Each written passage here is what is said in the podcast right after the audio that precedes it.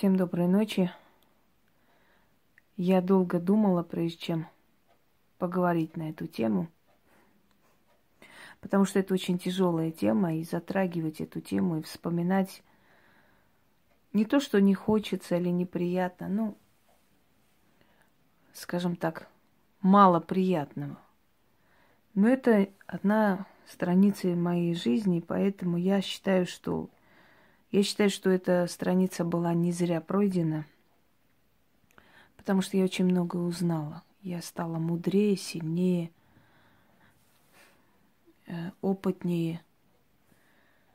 Я очень многое поняла в этой жизни, и я, наверное, благодарна этому опыту. Кроме того, я хочу сказать, что с того времени я получила очень сильную защиту потустороннего мира и тех душ, которым я помогала при жизни. Я хочу поговорить с вами о хосписе и о моей работе там. О работе как волонтера. Э, хоспис Волгоградской области, город Волжский, был создан в 2003 году, официально зарегистрирован в 2005 году. До этого как бы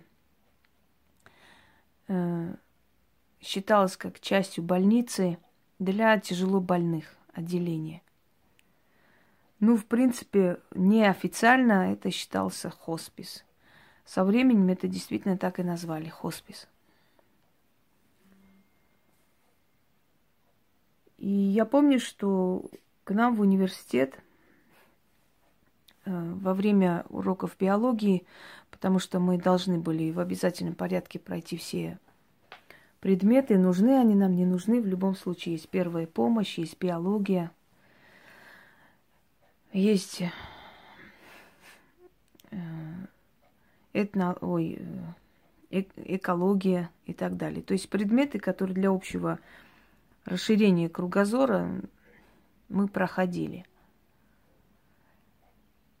И вот э, пришли к нам в университет, предложили во время этих э, занятий, если у нас добровольцы, которые ну, хотели бы помочь людям, которые уходят, которым осталось не так много времени, помочь и морально, и физически – передвигаться, поскольку не хватало врачей, не хватало санитарок, да и не особо они хотели ухаживать за ними, собственно говоря, без денег и просто так. Нужна была помощь. Эм, из нашей группы согласилась я и Дана, ее звали девушка. Дана не выдержала, месяц поработав, она ушла. Собственно говоря, я почти что год ходила туда.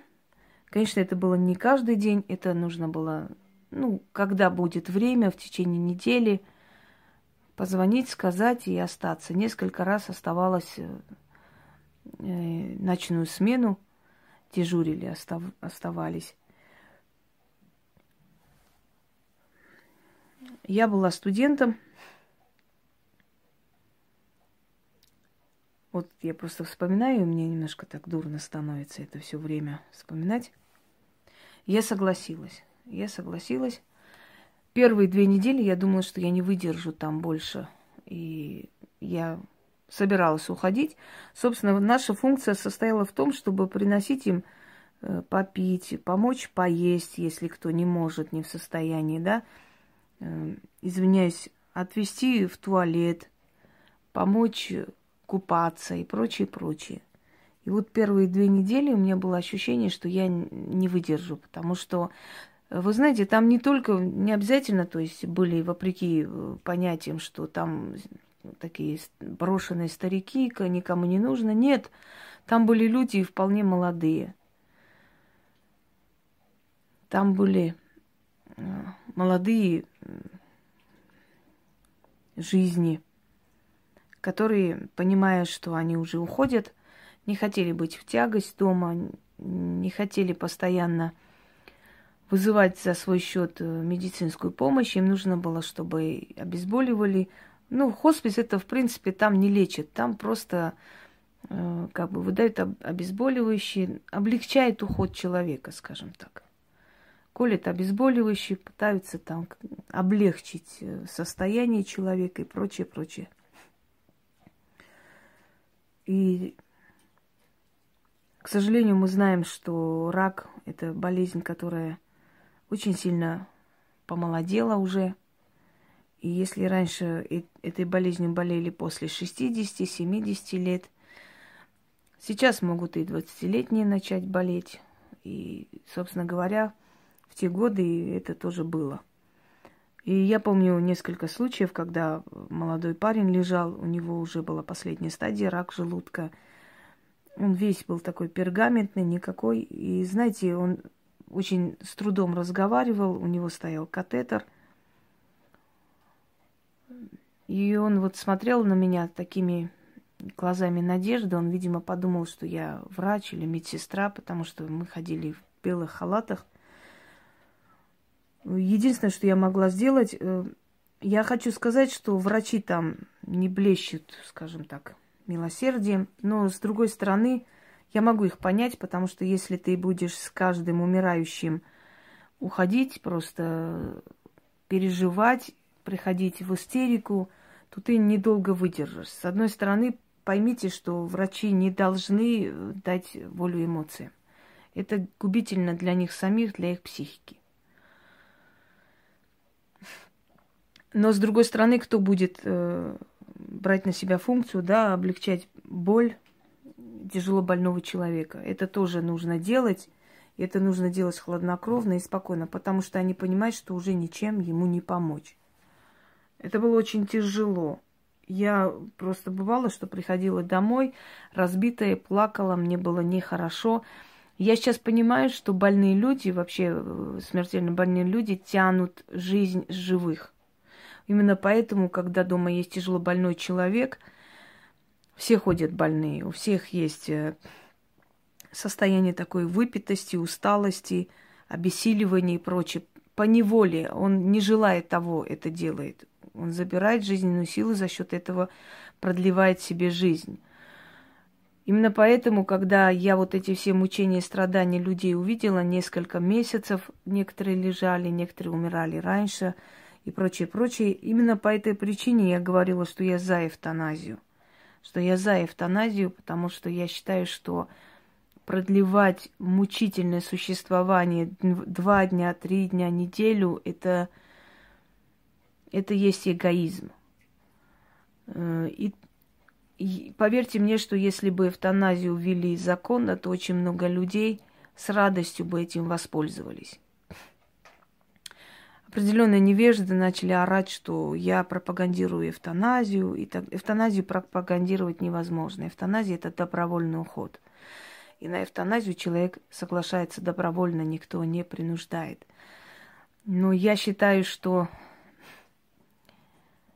э, вот такие мучения, страдания, сквозь такие боли проживать лишних несколько месяцев – абсолютно становиться овощем, не, не быть неспособным передвигаться, быть неспособным сходить э, по своей нужде даже, это не есть жизнь. Жизнь это не только, знаете, дышать и видеть и слышать.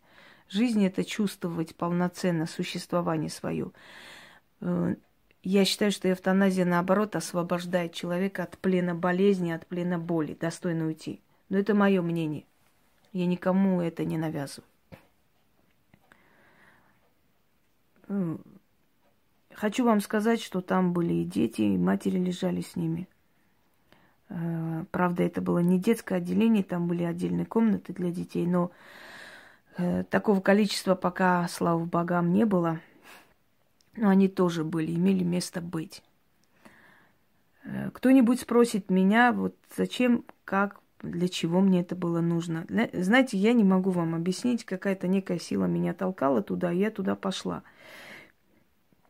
Вначале для любопытства вообще понять, что это такое. как это происходит, какой процесс. Видимо, для своего опыта вот сегодняшнего, который я, собственно говоря, чувствую, вижу людей и вижу настолько хорошо, что мало кто видит. Вот заслуга всех этих лет, этого опыта, этих мучений, этих трудностей, которые я прошла, прошла добровольно, что-то принудительно. Ну, в любом случае, это большой опыт для моей жизни. Я хочу вам сказать, что я изначально относилась к людям, старым, больным людям, очень лояльно, очень по-человечески, с пониманием. Когда-то снимала комнату в Волгограде у женщины, она была татарка. С ней никто не уживался. Это была такая строгая женщина, ее называли Марьям Апа, что в переводе означает тетя Марьям. Она заставляла меня называть себя Ание, что означает мама. Носить платок, не говорить, не выходить на балкон и так далее. Никто этому не подчинялся, кроме меня. Я не знаю, почему я это делала. Знаете, мне было желание такое, э, вот подчиниться этой женщине, вот, вот зауважать ее желание, вот, вот сделать так, как ей хочется, и как по душе, э, послушаться, что ли, ее, быть послушной, чтобы, чтобы она от этого получила удовольствие, чтобы ей стало хорошо от того, что кто-то ее слушается, что молодежь чтит ее традиции. Я не знаю почему. И я очень многому научилась у этой женщины. я поняла, насколько важна строгость, настолько важна требовательность к себе, чистоплотность и так далее, и так далее.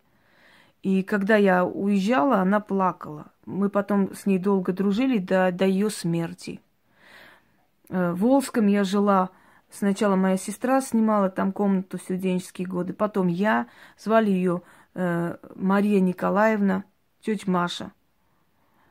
Эта женщина, она, она была не просто, она была очень доброй души человек. Но мы с ней прожили э, некоторое время, потом у нее началась эта болезнь Альцгеймера.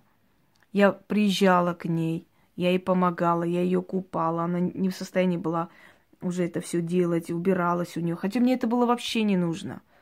Хочу сказать, что ее взрослые дети даже не думали к ней ходить. Они приходили только забирали пенсию, платили за квартиру с ее пенсии, давали ей какие-то продукты, а потом, когда она умерла, начали делить ее имущество. Вот, вот и все, что делали ее дети. Хотя ее сын, когда один раз меня встретил, сказал, что лучше, чем я и моя сестра, у нее не было никогда квартиранток.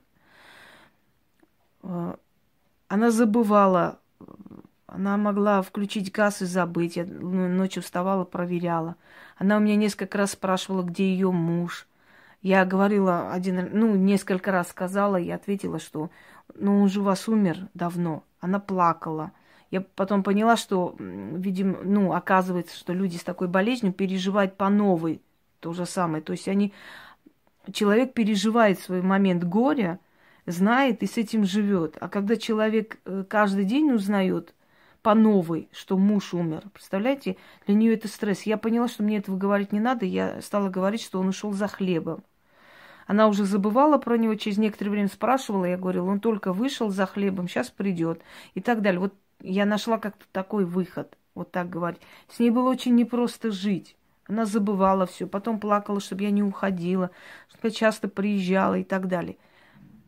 И вот вот такое отношение к людям старшего поколения, понимаете, вот оно, это дает большой отголосок. Во-первых, их жизненный опыт. Они очень многому может, нау, могут научить, они очень много могут дать тебе, очень много мудрости. Потом терпению. Ты учишься быть терпеливой, ты учишься терпеть, понимать, входить в положение.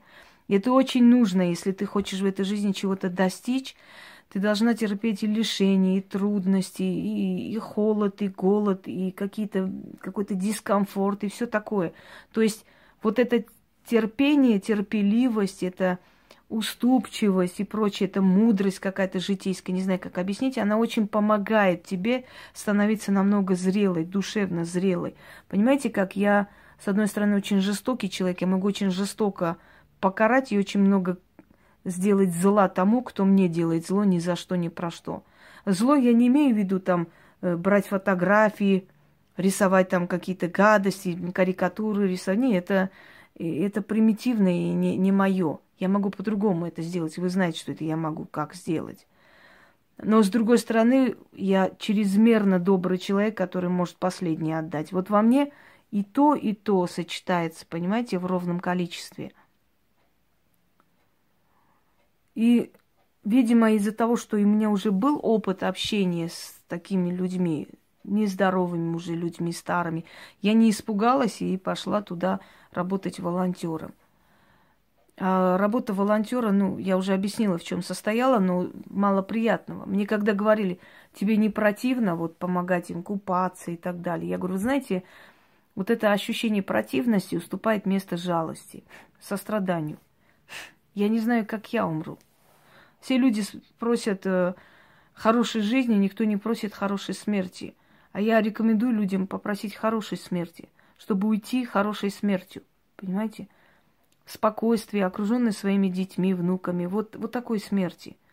И даже если не такой смерти, по крайней мере, легкой смерти, но, но не страшной смерти, потому что очень много людей уходит страшной смертью. Что самое страшное, да? Конец жизни, финал. Э, я после вот э, этой работы, после того, как я набралась опыта вот с умирающими людьми. Когда ты садишься рядом, ты понимаешь, что этот человек вечером уже уйдет. Или ты уходишь да, на смену, следующую смену приходишь, а койка уже пуста. То есть нету. И такое состояние опустошенности, это очень тяжело. Я не знаю, почему я в такие молодые годы себя кинула в такие дебри, но я хочу вам сказать, что я, наверное, закаляла себя, не знаю, или эта сила меня закаляла таким образом, вот подсознательно кидая меня в такие вот трудности, давала мне закалку какую-то жизненную. Не могу ответить вам на этот вопрос, потому что я сама не знаю. Но это мне было очень нужно. Я вот с того момента начала чувствовать э, запах смерти. И это вовсе не, не смрад или не какой-то там гадкий запах э, там умирающей плоти. Не, абсолютно. Это, это нечто другое. Это сладковатый запах э, прелых цветов. Потому что когда я поняла, что я э, садилась рядом с человеком, разговаривала, брала за руку, я чувствовала этот запах, на следующий день человек умирал. Я поняла, что смерть приходит вот с таким запахом. Вот этот запах смерти, он очень мне стал знаком. Поэтому теперь я могу без, как вам сказать, без колебаний, безошибочно сказать. Я помню, была женщина, у которой муж долго болел, и когда я пришла и сказала, когда он умрет, она говорит, утром я встаю этого дня и смотрю, он нормально ходит. Я думаю, не-не, она все-таки, наверное, не, на этот раз ошиблась. Я, говорю, пошла на рынок, вернулась, смотрю, он лежит, уже храпит. Вызвали скорую, приехала скорая, сказала, больше ничего мы делать не сможем, это уже все. Вытащили из-под него подушку, он один раз, э, значит, облегченно вздохнул и ушел. То есть ему нужно было дать возможность уйти, он не мог. Понимаете, вот до такой степени четко и ясно попадание в точку.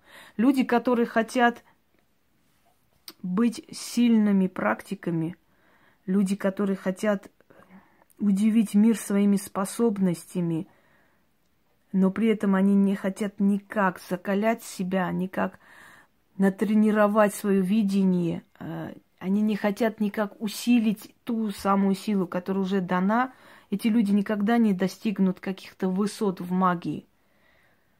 Человек, который э, владеет силой, он эту силу должен развивать вот таким жизненным опытом, такой закалкой, понимаете? Теперь за много километров я могу ощутить, когда мне человек пишет вот этот запах смерти и понять сто процентов, что этот человек уйдет или тот уйдет. Следующий момент. Могильный холод. Могильный холод, который исходит из этого помещения, там, где находятся неупокоенные души.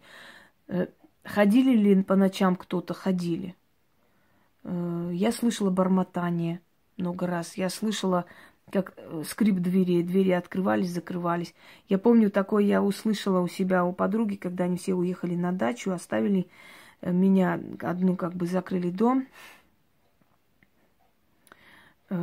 И я осталась там ночью.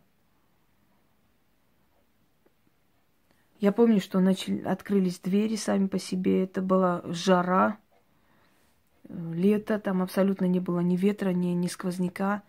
Двери открылись, потом снова закрылись. И я, я помню, что я включила свет во всем доме, потому что было ощущение... Вы знаете, вот сейчас, если дверь открывается, или я даже слышу, чувствую какие-то тени, у меня сейчас нету никакого опасения, никакого страха, потому что вот я чувствую, это мои ходят, грубо говоря. А там был страх, был ужасающее такое состояние, как, как бы вам объяснить, такое чувство не просто ужаса, а вот не, неприятное ощущение, как чье-то присутствие и присутствие того, кто очень злобный и очень не, недружелюбный. То есть вот это некое жуткое, да, вот это состояние жути. Мне тогда было, конечно, меньше лет, и опыта было меньше, и прочее, прочее. Одним словом. Потом я поняла, что люди, которые, которым я помогала там, люди, которые, которые сидели со мной и которые прощались со мной, которые говорили со мной, я поняла, что эти души в дальнейшем мне помогали. Наверное, в благодарность за то, что я им сделала в этой жизни, не знаю, но я чувствовала их помощь. Я много раз ощущала, я видела их во сне. Первые годы я часто их видела, сейчас не вижу. Сейчас уже как-то так постепенно они ушли. Но эти лица я часто видела. И поэтому, вы знаете, у меня нет ощущения какого-то страха перед мертвым миром. У меня нет ощущения барьера перед мертвым миром. Я иду на кладбище, я чувствую себя как, как среди своих. Мне спокойно. Я иду туда за защитой, я иду туда за разговором. Я просто иду кому-то ставлю свечу, кого-то приветствую, с кем-то разговариваю, выхожу, и я чувствую, что весь груз дня от, из меня ушел, просто упал там.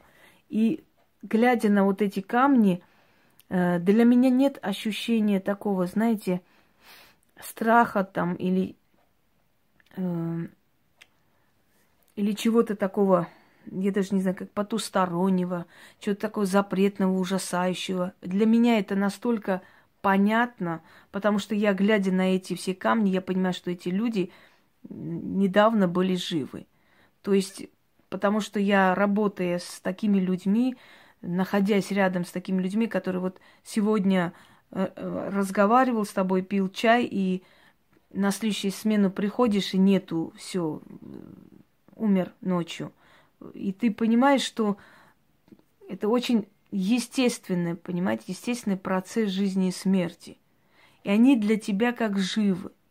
То есть тело ушло, но человек настолько был близок, и общение близкое, что ты не ощущаешь, что смерть – это окончание, смерть – это продолжение. Просто человек на время отошел. Отошел и ушел в, в, в мир иной. Но не значит, что он умер, что он уничтожился, что его больше не существует да, на этом свете, не существует э, во Вселенной. Он есть. Есть, но без тела. Что вам сказать про этот опыт? Это был нужный опыт, и я не жалею, что я прошла. Я увидела разные судьбы. Я увидела глаза уходящих. Они, некоторые из них просили. Было видно, что они не хотят умирать. Некоторые очень спокойно к этому относились. Э, некоторые уже смирились со своей участью. Были и холодные взгляды, спокойные. Вы не думаете, что умирающий человек прям бьется в конвульсиях, плачет, кричит «спасите меня, не хочу умирать». Нет, основное количество этих людей спокойно ждали конца, и как бы они смирились. Они смирились, они поняли, что это уже все, и ничего не сделать, и они достойно уходили, я вам хочу сказать. Не было ни слез, ни каких-то там истерик, нет, абсолютно. Я просто не помню такой случай, чтобы они истерили или плакали. Может, они истерили, когда узнали про свой диагноз в этот момент, но потом потому что это боль, э, потому что это бесконечная боль, мучение, страдания, они настолько надоедают что человек уже готов, он уже ждет как избавление. Потом, перед тем, как уйти, люди очень сильно начинают интересоваться душой. Э, они иконы ставили, кто, кто что, кто по своей вере, кто ничего не ставил. Но читали книги, я вот помню, «Жизнь после смерти» была книга. Э, тогда не было там интернета, вот этих всех планшетов и прочее, и поэтому книги были в основном вот такой тематики, философия была, и прочее, прочее, Библия лежала. То есть они готовили себя уже к другой жизни и готовили очень спокойно, очень умеренно, очень достойно. И я научилась у этих людей тоже, знаете, даже перед лицом смерти быть спокойным и уходить спокойно.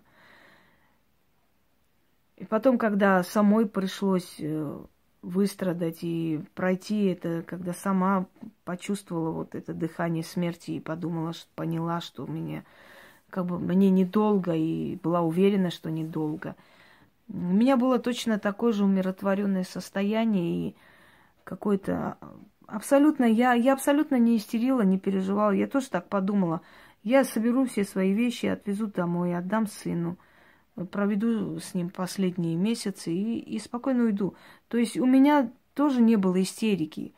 Вначале есть досадно, обидно, что вот, вот так вот, ну за что? И так столько проходит жизни, и так столько всего, еще и вот это вот. Плюс ко всему, да, вот, вот тебе еще и одна награда за все. Но потом уже понимаешь, что ну что воевать с судьбой. Если а, это так, значит так. Значит, и новых. Значит, твой срок был таким, и твоя жизнь была, твоя участь была такой. Все нечего. У некоторых еще хуже бывает. И сейчас вот с высоты полета этих лет, когда я вспоминаю себя тогда и, и этот хоспис, я понимаю состояние этих людей, почему они так были спокойны. Я все время думала, что если бы я на их месте, я бы, наверное, не знаю, что делала. Но оказалась я на их месте и поняла, что очень спокойно уходят люди. Вот этот опыт между миром живых и мертвых и умирающих, он мне очень помог в этой жизни. Осмыслить жизнь, относиться спокойно к смерти, не бояться – чувствовать дыхание смерти, чувствовать присутствие потустороннего, видеть, как люди уходят в мир иной, прощаться с ними, чувствовать их после смерти, ощущать, что они присутствуют, что они есть. Я слышала несколько раз голоса, слышала голоса этих людей, которые были там. Вот, они меня звали. Ну, как звали? Просто сзади был, назвали мое имя, я повернулась, никого нет. Я вспомнила, чей голос это был. Потому что, то есть, там женщина была, месяца два она там лежала. Э, молодой парень был, э, еще девушка была лет 26, что ли, вот так, вот Оксана. И она меня звала как-то, я, я ее там рыжей солнышкой называла, она рыженькая, конопатая такая девочка, и нет ее давно. Почему-то, вот знаете, вот смерть, она постоянно на моем пути становилась. Видимо, вот это ощущение, чтобы, чтобы я просто знала, вот, вот как врата между этим и тем миром, все время чувствовала, видела, знала вот эту смерть и потусторонний мир, и эти, мир духов и прочее, прочее. У меня была ученица Надя. Я даже ей как-то